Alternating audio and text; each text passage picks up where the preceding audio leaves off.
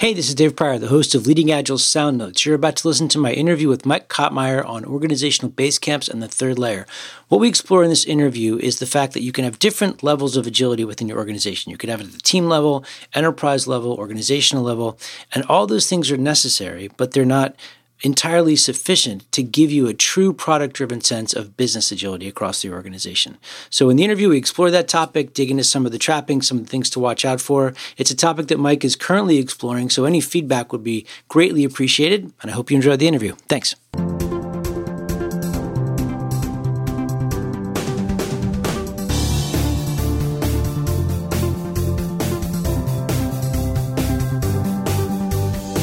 Welcome to Leading Agile Sound Notes. I'm Dave Prior. Mike Cottmeyer's here.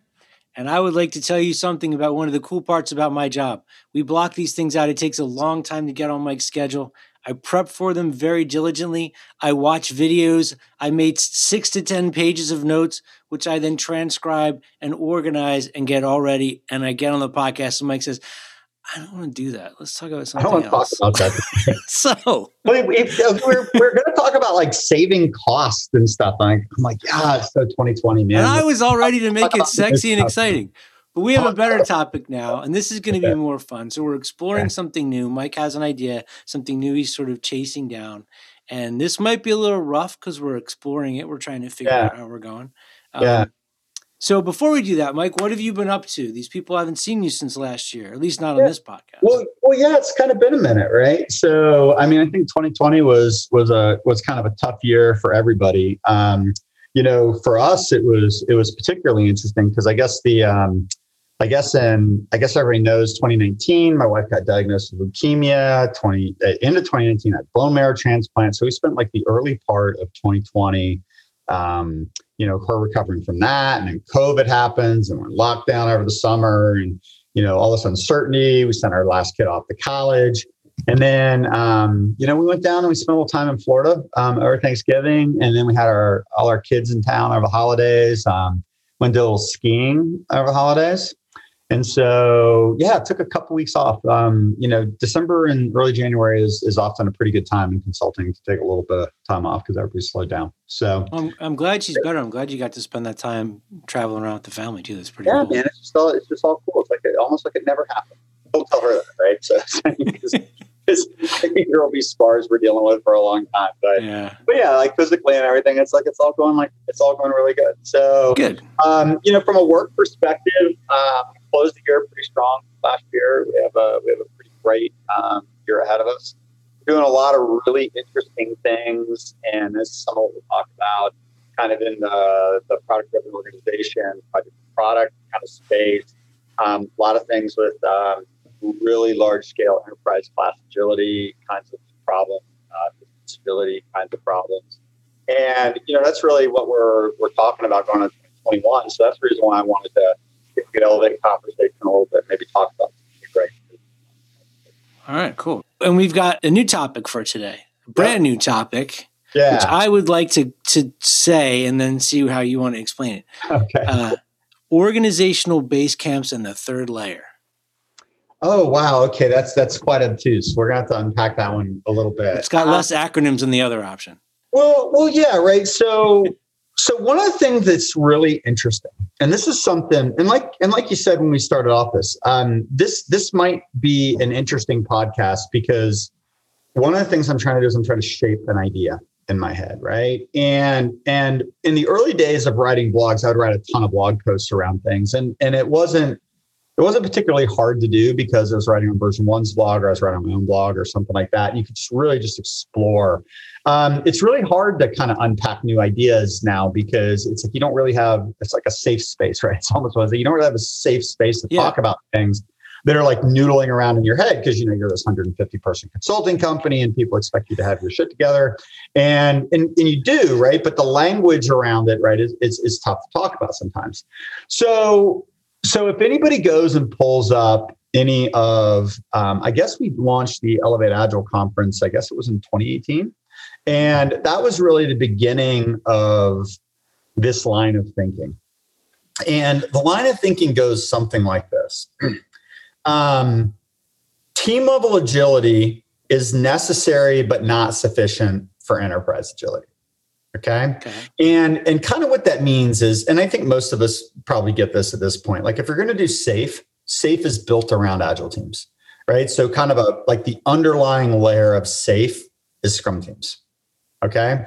And then so what safe kind of does is it puts a it puts a an enterprise class wrapper around it, right? Allows us to deal with larger teams and dependencies between teams and um, and issues of that magnitude. Right? When you say when you say teams, you mean teams that can actually deliver. I'm thinking about like something Chet said one time, which was, "Why do you want to scale your inability to deliver every two weeks?" Well, well, yeah, right. So, so which which is which is the which is the root of the problem, right? At the end of the day, is that is that most organizations um, can't form. This is this is old stuff, right? You can't yeah. form cross-functional teams. You can't get them a well-articulated backlog.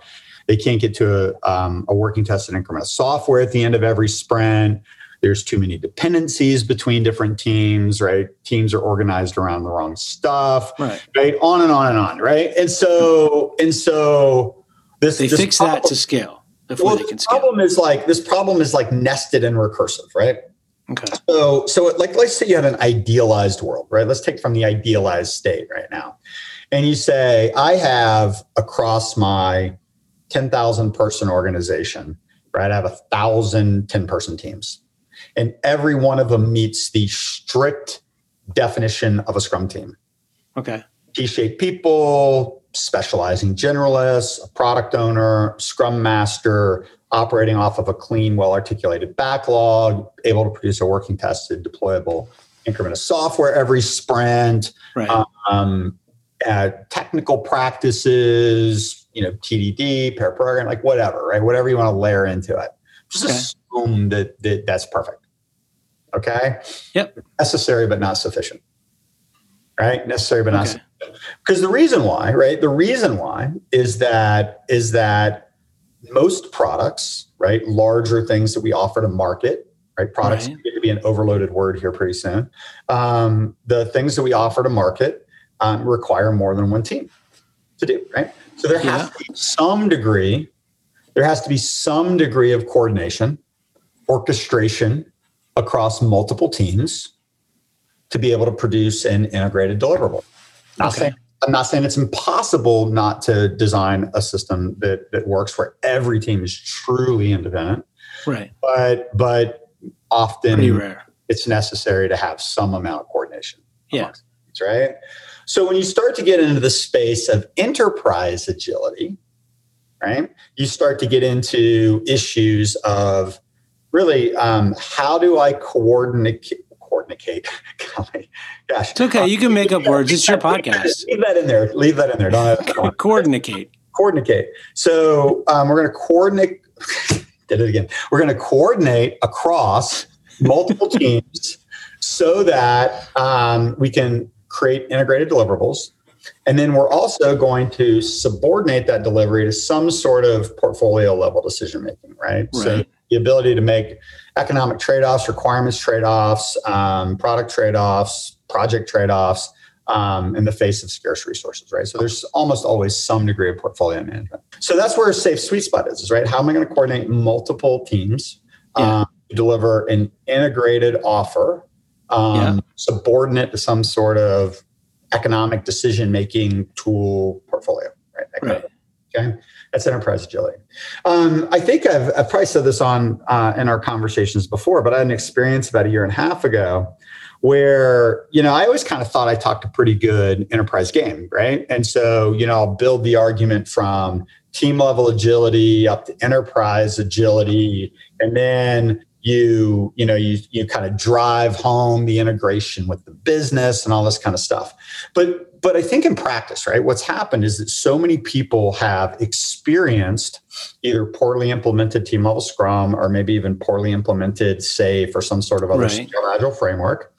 And and uh, even though it wasn't the intent almost always it's starting from it or product development yeah. And and so the business is largely relegated that Scrum and Safe and less stuff to stuff that the teams do or stuff right. that the IT group does. That they get dragged right? into eventually. They get dragged into eventually, maybe or maybe never at all. right? It just becomes the operating model or the system delivery for the for the way that we build software. Sure. Okay.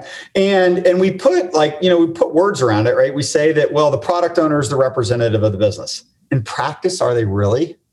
Right? The control mechanisms, um, the control mechanisms around safe, maybe we have some business participation in the room, but is that really solving the problem that the business is trying to solve? Okay. So you're so I just want to make sure I'm, I'm getting that part. So what you just what I just heard was that our current perception of the product owner as being the voice of the business, maybe they're not really up to that. Well, well how many times, right? How many times, Dave, have you have you um, talked to a team that says like, "Well, I don't really have a product owner. They have like a business analyst." Who's who was hundred percent allocated before they became their business analyst? Yeah. Well, yeah, sure, right. So, so again, right. I'm almost so it's it's like it's really fascinating. So it's almost like you have to have the conversation and actually I had this conversation with a prospective client the other day. It's like you almost have to suspend disbelief for a minute that we can actually get there and do this right. Yeah. Okay. So, but the point that I'm trying to make is that if you look like if you look at like a kind of an onion, right? Um, and right. a lot of, a lot of agile companies have, have drawn this. It's like team levels, kind of like in the center, and then you have like enterprise around that, and then there's some level of like business agility, right? And so when you're when you're up at like the business agility level, I'm not talking about how do I adapt a single product to be able to um, change its backlog dynamically to meet the needs of the customer. Right. What I'm talking about with business agility is how do I adapt a whole suite of products, a whole a whole product offering to dynamically meet the needs of a market, or more fundamentally, how do I dynamically adapt the business to be able to change dynamically to changing market conditions. So then the marker of evidence of this thing being present is no longer I have teams, I have 100 teams, we can do PI planning, but the products themselves have now become something that evolves organically based on the needs and the company turns with it yeah, how do I pull products out? How do I put new products in? How do I pivot to different okay. offerings, right? All those kinds yeah. of things, right? Pandemic shuts down um, one product line and I have to dynamically reallocate resources into a totally different offering. Right. Right. So, how do I get the business as an entity to be able to to be able to um, inspect and adapt into different markets. Not how okay. to get product to be able to inspect and adapt to acquire more consumers or to generate more revenue or whatever, build better requirements. But how do I how do I do that um, across everything? Yeah. To be able to to let the, the company adapt. Okay. And, and so and so candidly, like that's the that's the question that really people are asking. And so it manifests itself, right? You start to hear words like um, digital transformation, similar, yeah. but different, different concept, but but but it's in the same space, right? As how do I operate with more agility? Um, okay. So so how do I like the idea of like um, business process re-architecture or like a dynamic business process re-architecture or you know, in the agile community, we talk about just business agility. Yeah. You start to hear things being talked about like um, product driven organization. Um, that's mm-hmm. one that's coming up quite a bit. Um, you hear people talking about um, projects to products, right? How do I stop funding projects and start funding products? Um, what is that transformation? Look like? And I mean, you guys know, I mean, it, I mean, Dave, we've been talking about this for years. I mean, I think 15 years ago, we were talking about the idea of how to fund persistent product teams, right? So projects. So that, okay. Yeah. That's the thing that I was, I've been wanting yeah. to like find a way to dig in and ask is because there's a part of my brain that's seeing this as like, you're in an area right now talking about something that is maybe still a little not totally figured out yet, right? Yeah We called it leading um, over a reason. So. yeah, but but but I'm thinking of it in terms of like the conversations over the past 15, 20 years yeah. and the maturity of this field that we're in, where you know it was first it was like let's just get a team, let's get a company, let's yeah. deal with scaling. Now let's figure out what I mean. I remember five years ago having conversations like, what does business agility actually mean? Yeah, what does it even like, mean? Because right? it meant something different to everybody. And now the thing I'm wait, here's the here's the question though. On the product side, yeah, has the conversation about a product driven organization has that been present this whole time and the agile people are just like in the past couple years finally started to like really lock in on it well so i would suggest like i mean i don't know right it, it hit my radar about four or five years ago um, as a thing with like one of the clients that we were working with. And I knew there were people in market talking about PDOs, mm-hmm. but but for the most part, right, it's one of those things where it's like it's um, it's like the same I it's like it's like the same core concept. Yeah. But it's but it's like repackaged a little bit, right? It's, it's like refined. Big, yeah. Big People see a wrong version, they tune it up. Well, well, so so yeah, so there's like a there's like a value prop in market that is being explored right now that basically says something like, um, you know, right now you have you have um, you know funding increments going through some sort of governance model. Mm-hmm. These funding increments are called projects right and one of the things that we've been talking about for a long time is is organizing around value complete cross-functional teams how do you break up projects in right. such a way that you can feed them to persistent cross-functional teams right so we talk about like not forming teams around projects yeah break up projects to feed work to the teams mm-hmm. right and so so what i think's happening right? And again, I don't know if I if this is the answer, but like what I think's happening is that is that the industry is starting to realize that in order for us to have the kind of business agility that we would like to have, what we need is we need persistent cross-functional product teams, and we need to be able to um, feed those persistent cross-functional product teams with steady um, funding, with allocation. So the people are stable, right. the funding's stable, and then we start to be able to get steady throughput yeah. of requirements introduced into those stable cross-functional product teams so that right we can get you know steady throughput in market right around the yeah. things we care about the most right? But yeah. but then you but then and so like for for those of us that have been around for for a minute here in the industry you go like well like no duh right? I mean that's what we've been talking about forever. Well so so but not in this way that not not with this level of clarity though. Well sure. Yeah yeah. We're getting we're getting clearer on the problem right? We're getting clearer yeah. on the problem right? But but what's fascinating right? So this is what's fascinating is that everybody goes okay so we're all into the PDO, the product driven organization, mm-hmm. right? Basically an organization that's that's organized around products. And we are moving from a project based funding model to a product based funding model. Cool. Right. And again, right, I believe um, maybe, maybe in some form or fashion, maybe with not the level of clarity, that's the holy grail. I think there's a lot of us that would would think that we've been talking about that for 15 or 20 years, right? And right. if it explicit, it was definitely implicit in the conversation. Now, do you think that when we get there, because you're, I mean, what you're talking about is still kind of the tip of the spear, because I think so. I would say the largest part of the business world is still trying to figure out how to get a team to work.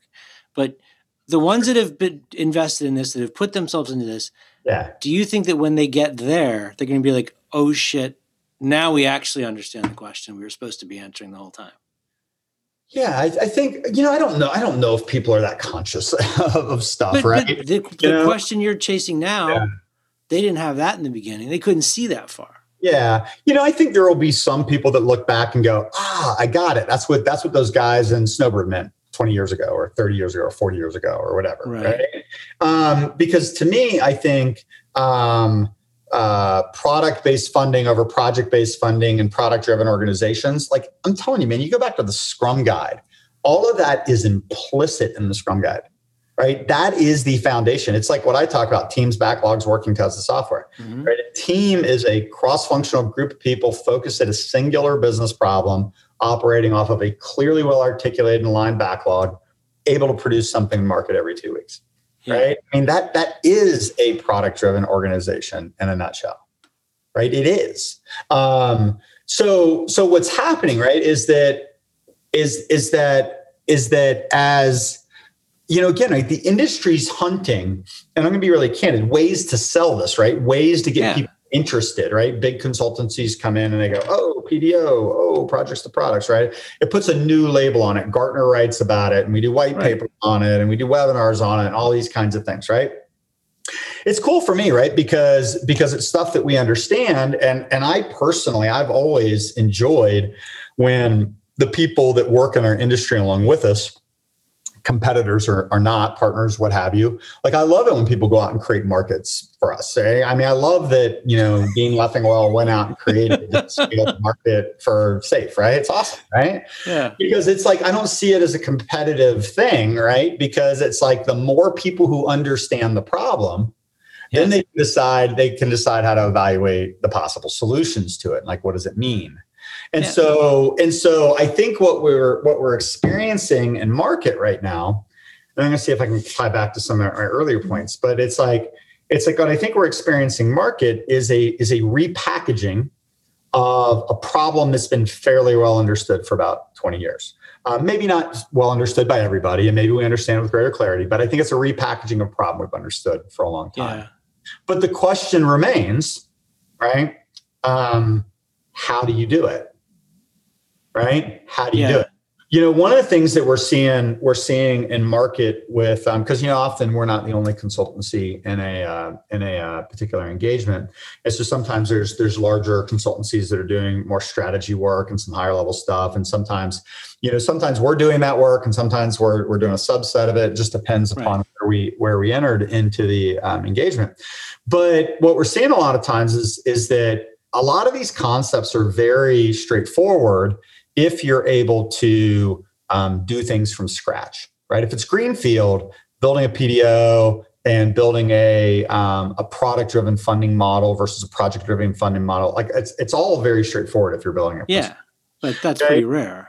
It, but, but it's pretty rare, especially with the, the companies that are interested in doing these transformations. And so, so what you see in practice quite a bit are we know how to um, take resources from one part of the organization, lay people off, take funding, take budget, like whatever, and go build something from scratch over here, right? Mm-hmm. And these kind of lighthouse type projects, right, get spun up where you create this special instance of this thing that works. But the reality is that 90%, 95% of the core business is still operating in the old model and now you've stripped it of its sufficient yeah and this thing works because the other thing's the way it is. Yeah and you kind of broke the other thing to make yeah. this work right? And and the reality is i need to bring this other piece along right? And and and i mean again right you work here right you know we talk about this all the time right? We are we are primarily a transformation company right? We do a few other things but we're primarily yeah. a transformation company. And so so the question i'm always asking myself is how do i take the legacy organization from where it is right. and bring it along so it can operate in a PDO, P2P kind of ecosystem as well, right? I don't want to abandon it and let it die because I need well, it for my business. Isn't isn't there space maybe for an organization where that that thing that you took the wheels off of and put it up on blocks in the yard so you could have the other thing run? that thing it's better when it's up on blocks in the yard. Like that's what it's the waste that we need in the system to keep the system flowing. I mean is is it well, possible that you could just let I don't, it wanna, I don't want to take its wheels off of it and, and put it up on blocks and leave it there right? Because it can't go anywhere doing that right so the, the trick is is that is i don't actually i don't totally disagree with the strategy of like if you have something that you have to bring to market really quick yeah. right gate i mean go build a piece of the organization that is going to operate in a pure play way. Like I'm totally supportive of that, right? Create greenfield teams, understand the principles associated with with how they operate, and get um, the parts from wherever you need to to do it. Well, well, m- maybe, maybe, Okay. but if you but if you cripple the rest of the organization's ability to produce because you did that, Yeah. right? Then you don't serve the organization as a whole. Right. And so and so that's a Okay. big part- Yeah, that's I get it. I'm with you. What we're competing against in market is this promise of like, oh, I'm going to go build a PDO for you. I'm going to go build, um, I'm going to go do this projects to products things. I'm going to build this kind of lighthouse ecosystem that operates um, uh, as a as as a beacon, right, to everybody else in the organization to see how it's supposed to work. Yeah. But but all of the organizational structure, design, technology infrastructure, legacy code, right, all the different things associated with the old organization it often represents the lion's share of the existing revenue, Right. right? You you you injure its ability to produce Yes. right? So the question you have to ask yourself is if I want to be a product driven organization and if I want to operate um, in a project funding, excuse me, product funding based governance model, right? I've moved from a Right. project based funding governance model to a product based funding governance model, right? How do I orchestrate that transformation? hmm Okay. That's the core problem, right? That's the core And there's a lot of faith and trust there that that is the place to go. I mean, that's the like everyone's talking about product driven organization. There is a, a it seems to me to be a across the board understanding like that's the next that place we have to be. Sure. It's and they're for, right. for a lot. right? Well, yeah, but it's but they're taking it on faith until they get there, just the same way they were with Agile. Well, well, so sure, right? Because I mean, but that's the way the market works, right? It's like Gartner writes up stuff. This is what CIOs are talking about. Everybody wants to be kind of, um, you know, the cool kids, kind of doing the cool stuff, and you know, so they go down this path. But I think again, right? And I think in practice is that we um, we we steal from Peter to pay Paul kind of a thing, and we go create this this this beacon lighthouse kind of a thing over here on the side and basically leave the rest of the organization underperforming to die. Right, and we yeah, we have to bring them with it. We have to find a way to get them caught up to where we are. So, so Yeah. got it right. So this gets into the transformation story, and right, and this is the, some of the stuff where I get into this necessary but not sufficient, thing, right? So here's here's the challenge, right? This is what we're trying to figure out how to talk about a little bit, because people have been, um, you know, through the ringer with with the agile stuff, right? And maybe this is a little bit of the beginning of the end of not wanting to talk about agile. I don't know, right? I, I still see a lot of interest in people believing that they can get there, right? So that's actually encouraging, especially for a company named Leading Agile, um, that it's not a totally deprecated um, concept and market, right? But but the question becomes is is how do you move an existing organization into a PDO? Right. And there was actually kind of an interesting question. I'm going to see, right? So, as, as a longtime Scrum guy, Dave, right? Um, I'm going to ask you. Um, this is this is an interesting insight I had, and I probably first had this insight like 10 years ago. Um, I was out, and I think, oh, actually, do you remember when you gave me that? Um, you actually asked those folks out at Øredev to call me, and way before we worked together, and I went over Yeah. and you had a speaking slot, and I went over and spoke at Øredev over there. That was actually a really fun trip. Took Kimmy with me, and we ate a bunch It's, of. it is the coolest conference of Yeah. all the conferences. It was neat, right? Yeah. Yeah. I mean, it's like, especially as speakers, I took us to these really cool places for dinner. I, I avoided jump, like they wanted us to jump. I, I've that is actually super amazing, and if you ever get to go again, you have to do it. Oh, okay. Yeah. So me and me and me and being submersed in ice don't uh, don't necessarily agree. but, but there was there was a guy from Nokia that was um, speaking, and it was the first it was the first like moment of this where I actually actually had like insight into when people talk about organizing around products, hmm they don't mean organize around a cell phone per se, right? I mean, maybe, right? But you don't have a complete cross functional team of six or eight people that are building a cell phone, Right. right? You have hundreds of people that are building cell phones, right? Right. And so, and so basically what happens in like a PDO is that a lot of times you have to rethink what a product is, right? And a product can oftentimes be like an encapsulated service, yeah. or a subset of features, right? Sometimes it can be a whole product. I get this question a lot like, what is a product? What's the definition? I just had it last week in class. What's the Yeah. definition of a product? Yeah, what's I got the- it from a product owner at a company. Well, but I, but I think that's reasonable, right? Because um, as a consumer, how you experience the word product is is my iPhone as a product. Okay, Okay. but but I would suggest that within you know I always I always get scared going down these these slopes here. Um, what I get scared about is like um like but the but like iMessages is a product, Yeah. right? The That's service the service the phone provides is a product Yeah. that you can talk to other people. you could make the case that the front end's a product and the back end's a product, hmm right? Um, you know, there's a lot of different ways of I mean, the glass that it's made with is a product. All the pieces of it There are you go, right? Yeah. So there's Yeah. lots of things that are in a product in, in an iPhone, right, or in any other kind of smartphone.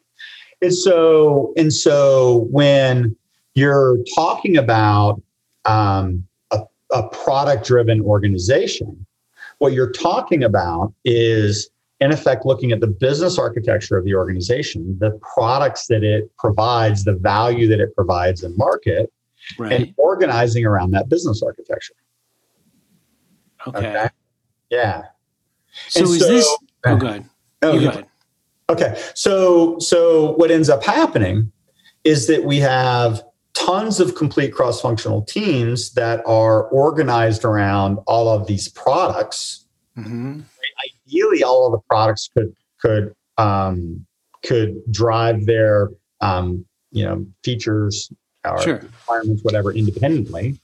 But Yeah. more often than not, they require some level of orchestration or control or dependency management between them or something like that, right?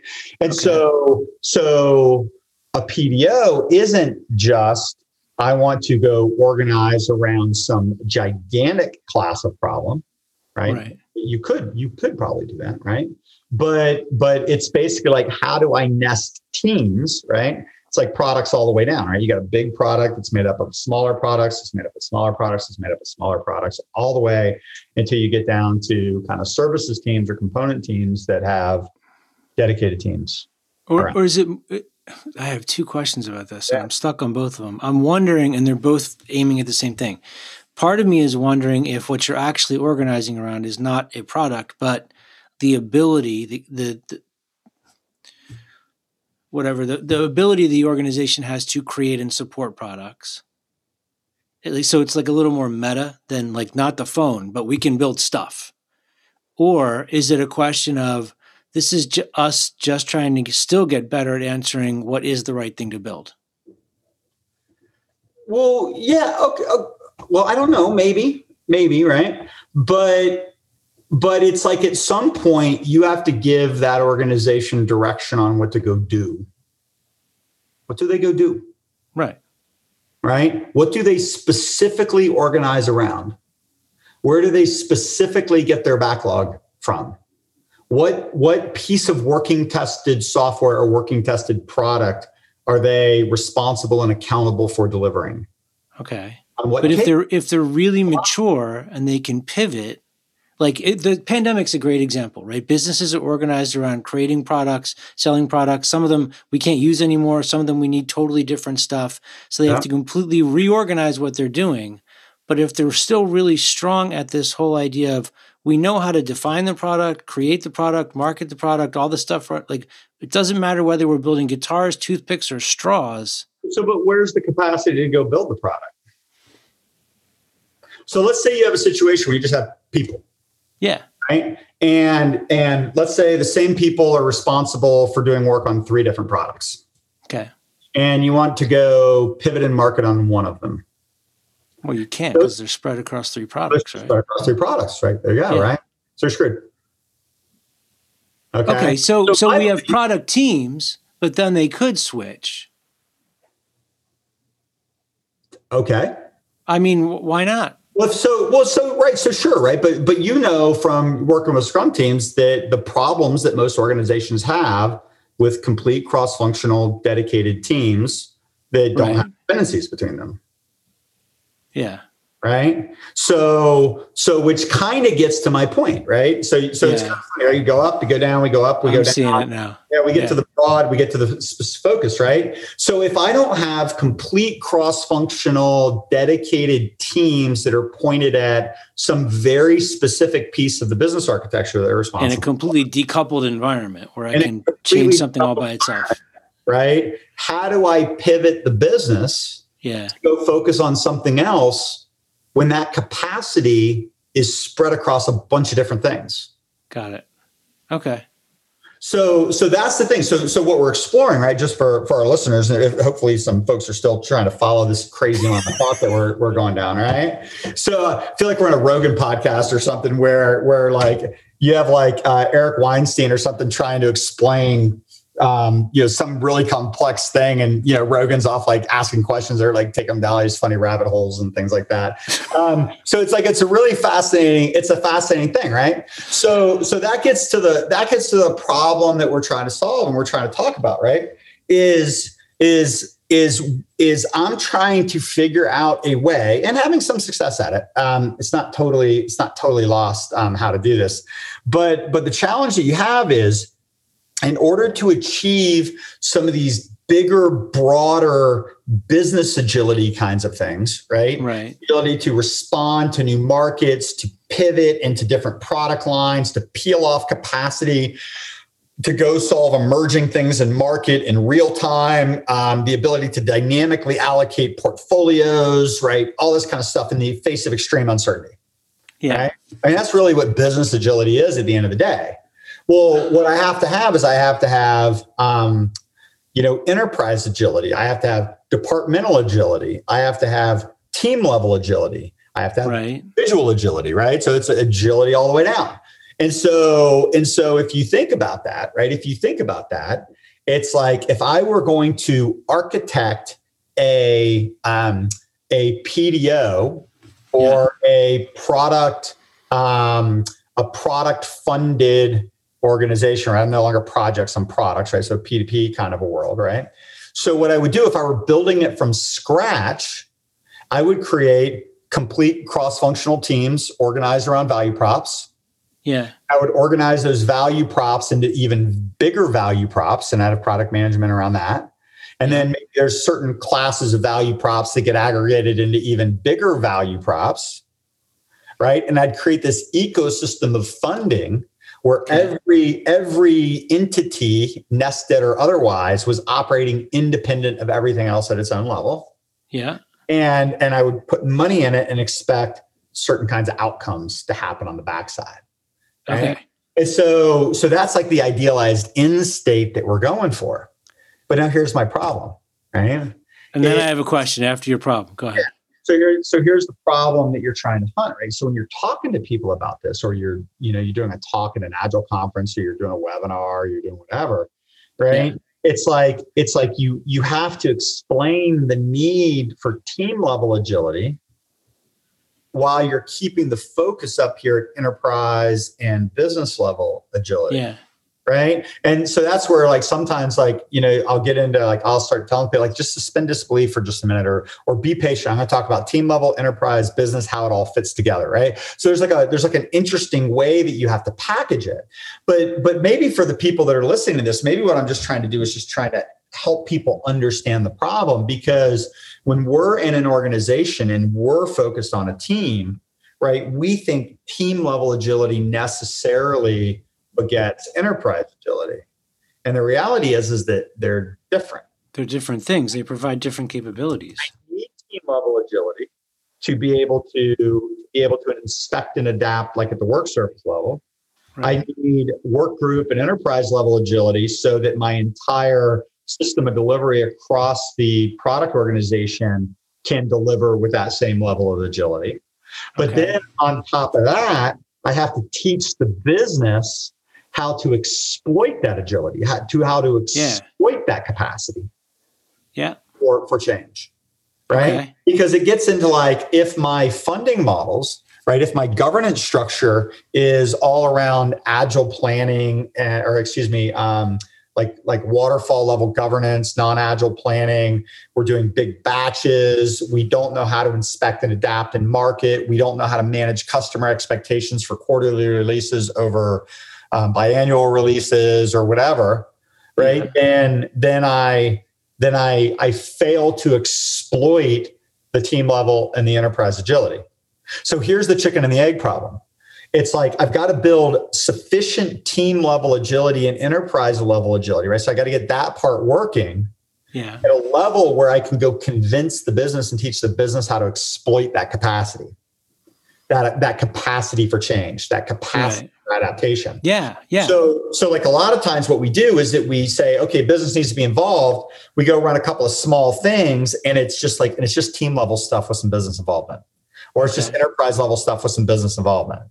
But like, how do I change the business's fundamental operating model and get it really thinking about how to exploit an agile delivery capacity until I mm-hmm. have the delivery capacity at such sufficient mass that it can flip over some of how it's governing and auditing and controlling and setting expectations in market or maybe with yeah. Wall Street or whatever right? So so to to your point earlier and I, I, think i'm pulling it back up to the beginning of the talk and then we'll see where it goes right?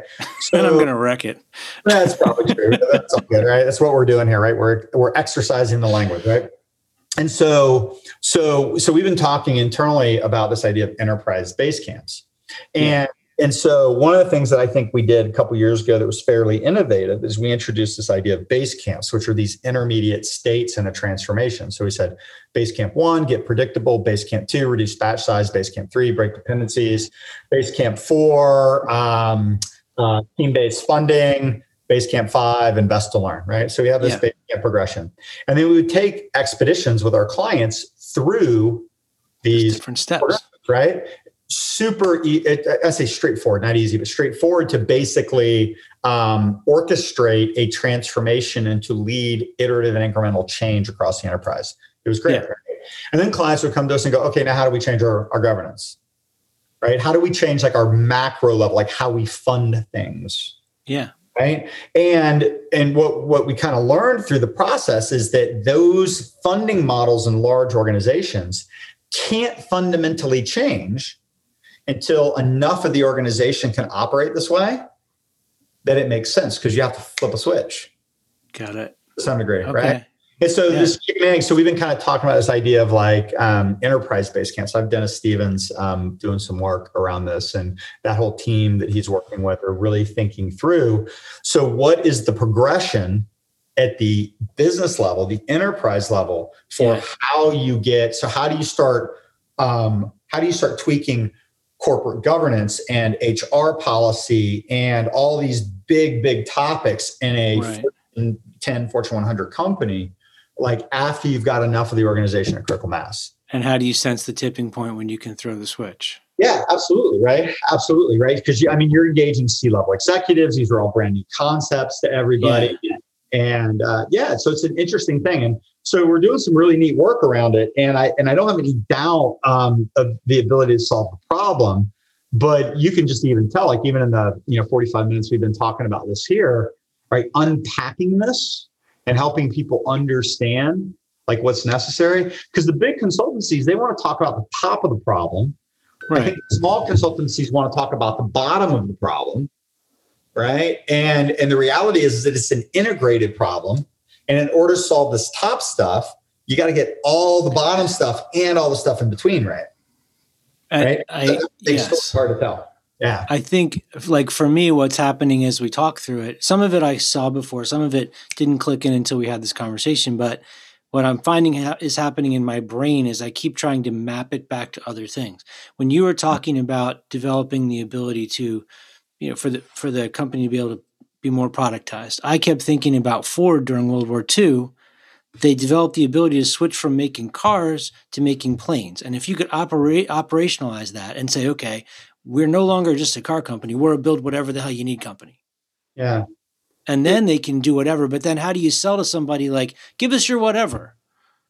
Like well, well so it's a whole so, different thing. So, so what I think, you know, it's a little bit like back in the days it's a little bit back in the days when I was kind of um, in the early days with CheckFree doing enterprise agility stuff, right? Before SAFe even existed. And we were pulling David Anderson's work and Schwaber's work and Poppendieck's work. And, you know, we had, you know, the RUP stuff that was out there. I'm thinking of the book by like Bittner and Spence. And there's a bunch of like the the three amigos guys, right? All this stuff, right? Philippe Kruchten and all those guys, right? So we were we were stitching together a lot of stuff to create um, what was at the time a, a, fairly robust kind of lean program portfolio governance framework, right? So we built that, uh, and it, and it was really cool. And but the reality is, is at the end of the day, if you want to drop everything and go do something else, a lot of organizations can do that, right? So if it's a mm-hmm. war and you need to stop making cars and go make planes, like sure, you can do that I'm not saying that smart people can't drop everything they're doing and go do something else, but most organizations don't want to drop what they're doing and, and go do something else, right? They want right. the ability to incrementally respond to changing conditions. They want to be able to run experiments. They want to be able to try things. They want yeah. to be able to keep their Get better at what cow. they do. Yeah, they want to be able to keep their cash cow going. Right. While they go and respond to other things in market. Yeah. Right. And and so and so my observation is that the more you have encapsulated product focused teams at every level, right? Then you can peel those teams out and you can go focus them on a different problem or you can um, you can focus them on a different aspect of the current problem or a different flavor of the current problem right you have the ability you have the ability to operate with agility mm-hmm. when you don't have dependencies between things right and everything's not totally architecturally coupled yeah. organizationally right so it's really like really what we're exploring is that is it to achieve these macro level um, business agility, to solve these macro level of business agility kinds of problems, it requires an agile operating model, an agile structure, an agile governance, agile metrics and controls every level down the organization right? Every every piece of the organization needs to respond similarly to to changes of direction. Every organization needs to have minimal dependencies between it Right. right. And again, right, the nut of my problem is is when you have an organization or a, a, a world that is somewhat burned out by the Fatigued. discussion yeah. of agile and the misapplication of agile like how do you go and tell them oh these big agile things that you thought was a different class of problem is really just another layer on the existing problem that you haven't been able to solve so far yeah right? that's, just, that's like the interesting thing I was just thinking when you were saying it that with the fatigue thing, that it's sort of like a lot of people's practice of agile in the transformation is sort of like those folks who walk around with their mask around their chin. Like they put on the mask with the best of intentions, but it's a pain in the ass. So I'm just going to move it down for a second. You know, at the at the risk of at the risk of becoming political uh, or anything like this, right? So so like the, the way I kind of hunt that is I go like regardless of like how you feel about masks or if it's political or not political, scientific or not scientific or whatever, right? If you're gonna wear a mask, like just wear it properly. Right? wear it properly. Your chin does not need to be protected, right? right? Because because basically what you're signaling to me is I'm willing to do the bare minimum to enter this property and I'm going to try to get away with everything, no matter what it costs anybody else, right? There was a lady, there was a lady, Kimmy and I went to, um, I don't know how people feel about stuff, but it's like Kimmy and I went to Disney um, right after the holidays right. uh, for a couple days. We had to get out of our house. We're having some renovations done in our house. So we went to Florida and went to Disney for a couple days. And there's this lady that was like, just refused to put on a mask and was like arguing with folks and everything. And I'm like, man, at the point you decide to go to Disney and at the point that you've You know you're gonna have to wear one.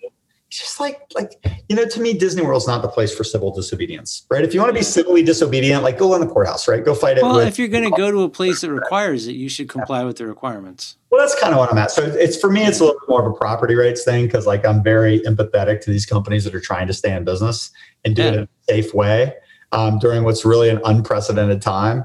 So it's like regardless of like whether the, you feel they're you know efficacious or not or whatever, it's like come on, man, just like just don't just don't be an ass the rest of us. So, yeah, yeah. So it's all good, right? I hope I didn't make any enemies with that last comment. But basically, you were you're a pretty safe space. Yeah, it's a it's a like I said, it's it's almost like a property rights thing. It's like, yeah. it's like help these guys stay in business. It's a tough time. So yeah, so so yeah, right. So I guess drawing the actual analogy or parallel that you wanted to draw.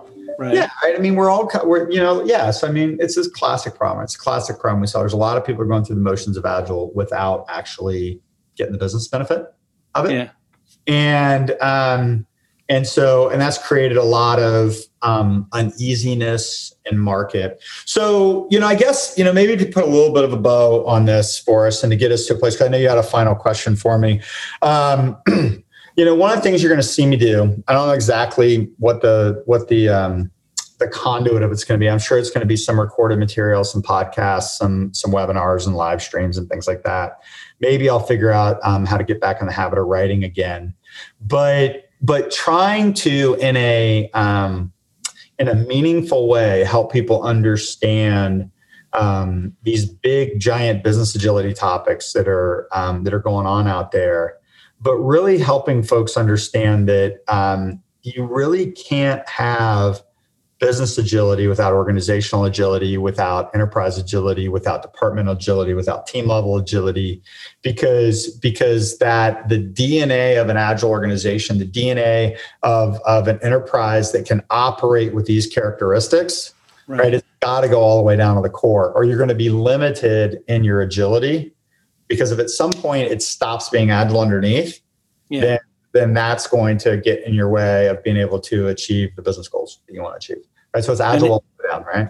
And you're going to have to keep working on tuning that even after you think you've gotten there. It's not like you can stop.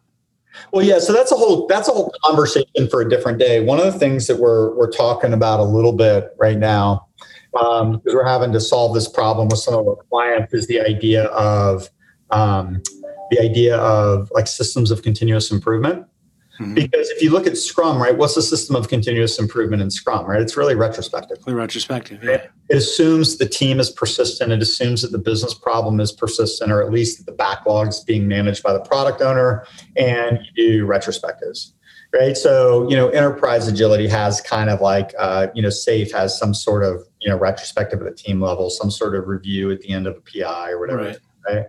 Um, you know, there's a there's a need um, uh, at, at, the business level um, to and, and it's a lot of different things right? Some of it's communities of practice some of it's just regular agile retrospective kinds of things um, but some of it is like how do you continuously monitor your business architecture to make sure that it is um, performing at this the level that it needs to perform that you have, you have resources allocated to the right strategic initiatives or that we're um, we're pivoting business capabilities when market needs change, right? Yeah. Who's looking at the system as, as, as, a whole, right, to do that? So we've been kind of classing that as a problem um, within this thing we call system of continuous improvement, which is basically like how do you put in how do you put in the right cadences organizationally to make sure that your organization is performing well and positioned to meet the needs of its customers. I think that would be a really cool thing to do a podcast on because I mean I've already got a bunch of questions about that. Yeah, cool. Let's but, let's talk about it. So you had a final question for me. What did you want? I think it might not be exactly in line with what we've been talking about, but let's. Well, let's, it's sort of answer, maybe maybe partly. So I did a, a webinar yesterday for yeah. a, a, PMO at a big company, and yeah. At the end of the conversation, they were explaining that their PMO is fairly separated from the other parts of the company. So they're not always deeply involved in what's going on and they have to kind of like pitch to the rest of the company like include us. Yeah. right? We know lots of good stuff. Let us help you. Let us help you get things done better. And the thing is the other parts of the company they're getting it done you know in their own way. And for me to walk in and say like you should include me. I'll make it better like well it's not that bad right now yeah but i'll make sure it doesn't get bad um, yeah. so what i said to them was like if you're really good at this, people will wonder what you do. It's almost like disaster recovery. It doesn't matter until stuff catches on fire, but you don't want to be starting the fires. You you have to find a way to convince them we can make things more solid, you know, work better, function in some more efficient way, and we won't get in the way of it. But how do you pitch that if you're a PMO that's well, well, so well, so here's an here. This is an interesting thing with PMOs, right? So you have to like really unpack what it, what a PMO is doing, right? Is a is a is a PMO a governance body that basically sets the control rules and the audit requirements and the documentation requirements and things like that that um, that an organization has to abide by. That tends to be one classic right. kind of example. And then the other PMO is where they actually that's where all the project managers live, and they uh, and then they not only have usually the governance role, but they also have the you know okay, I'm actually going to give you deliver human resources, right? And they have some they have some yeah. amount of accountability for for delivery of the product, right? Right. Here's the problem with with most project managers, and I say most, that's probably too harsh, right? Um, it's okay. We're both project well, managers. Well, you can well, say no, that. So it's like, well, so so I'll tell you a personal anecdote, right?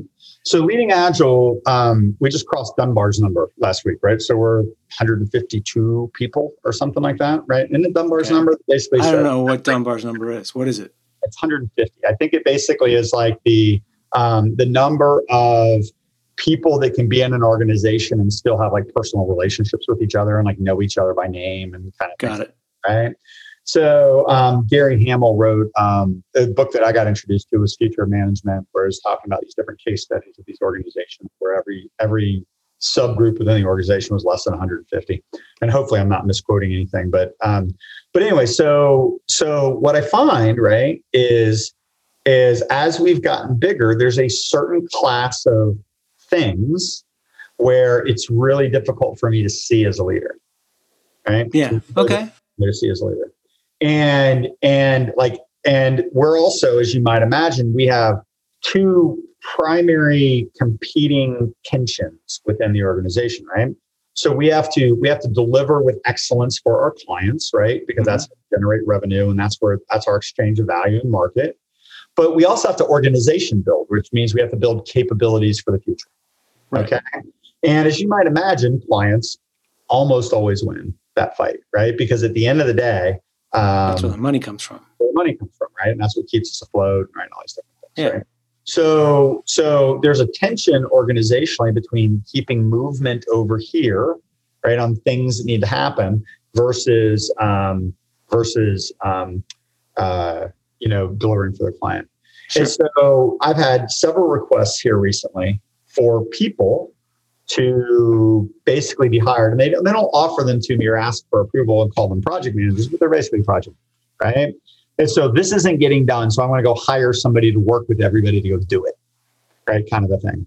Right. And and and the problem is, is when you put people who um, don't have power, right? And I'd say that either positionally or by virtue of expertise or by virtue of understanding. Like there's no there's often not an intellectual value add yeah. process, right? So when you put people like that, um, and you and you attach them to people who are um, trying to solve really difficult problems and uh, with a lot of ambiguity, a lot of uncertainty, and this person is running around just going, um, "Tell me what you're going to do. I'll come back in a week and ask you if you did it." Right? It's like that foghorn leghorn. Get away, boy! You bother me. Yeah, well, that's a little bit what happens, right? And so, and so, and so you ask yourself, you're like, well, what is the value prop of that? Is it right. really valuable to the people that are building the the product, right? Um, more than likely, it's probably not. Um, it's not super helpful for to the people building the product, and it, but it has some it has some uh, added benefit to maybe the leaders of the organization from a reporting perspective or yeah. from a compliance perspective. And that my my pitch is you redefine the PMO to be the thing that helps the organization cope with transforming to agile. So I've worked with some gifted project managers. I, I personally believe, and maybe I'm wrong, but I, I, think I was a pretty good project manager back in the day. And I think that um, I think there is a class of project managers that can add a ton of value to an engagement and help people see um, things that they might be missing. And and I I never had a problem with getting people to come to my meetings and to um, for being effectively engaged. Um, but but you know that requires a certain caliber of individual to be able to contribute right. level, right? And and a lot of PMOs are not made up of people of that caliber. And, and again, right, nothing against project managers. It's just like they're put in an impossible situation. Don't have enough yeah. experience to do the job in a meaningful way, right? So they get stuff harmed.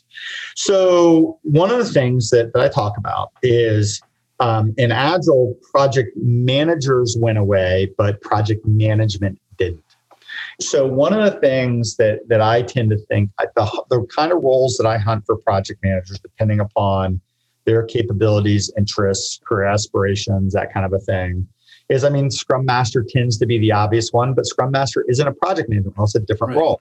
Um, I think a lot of the project management went into product ownership, and so I think a really good product owner has really good project management skills. mm-hmm. So at the single team level, they could be an individual contributor if they have like background in development or something like that.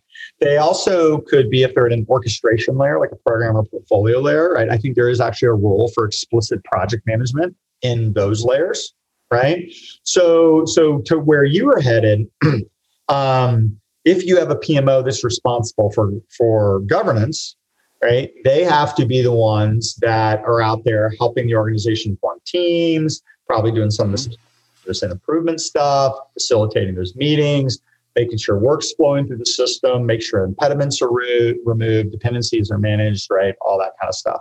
Right. And putting, you know, metrics and making things visible, like all those kinds of things. Okay. Um, so, so to me, and then, so that's like in the operating model. I think to your point, I think a PMO can, um, there's something that we build in almost every engagement nowadays called an Agile Transformation Office, which is a set of about seven um, top line capabilities that an organization has to have to do a transformation. Okay. And so um, they could provide the core or the, the infrastructure for an Agile Transformation Office, that kind of a thing, or okay in the system of continuous improvement on the backside. But there's not a whole lot of easy answers in that because you just don't go go from doing this thing that you've known and it's been an industry standard for 25 years to this thing that we just kind of have to figure out that Mike made up or Mike's yeah. team made up, right? That kind of a thing. so, but there, but I think there is a role, right? But but the root of the problem is is that it has to be a value add role. If it's a if it's a um, a process check, if it's a governance role, if it's a and it's just a pain in the ass you know man it's just it's really it's a really tough reality right because people that can people that are getting stuff done and they're faced with adversity and they're solving complex multidimensional problems like sometimes they don't even know how they're solving them right. you know just they're operating in this this thing where there's so many moving parts like it's really difficult to slow it down and put it into a linear plan for people yeah. I'm not saying it's impossible but but i think pmos have a have a have a tough road ahead because because I think in a lot of organizations, they're not seen as value add, they're seen as compliance. Right. And if they're compliance in an agile world, then they need to be co- compliance differently. If they're actually a value add in an agile world, they need to be a value add differently. Right. So I don't know that everybody who's in your existing PMO is probably a good fit for your future PMO. Ah, right. Okay. I mean, that's there's, and so some people probably need to be redeployed that's kind of my bent, right? And I know that's a politically you know charged in most organizations kind of conversation because you know i'm really a big fan of making sure nobody gets left out creating safety for people yeah. sure people understand a home and so i think what you have to really do is uh, for an organization that has a pmo i think you have to figure out um, where each individual in that pmo best fits and what um, where they live in the new world and i think there's a home for most everybody um, but it's probably not doing what you're doing today. Yeah. Cool. Well, this was great, man. Thank you. Yeah, man. It's fun. Appreciate you taking the time out for this. Um, if you've got any comments, please let us know.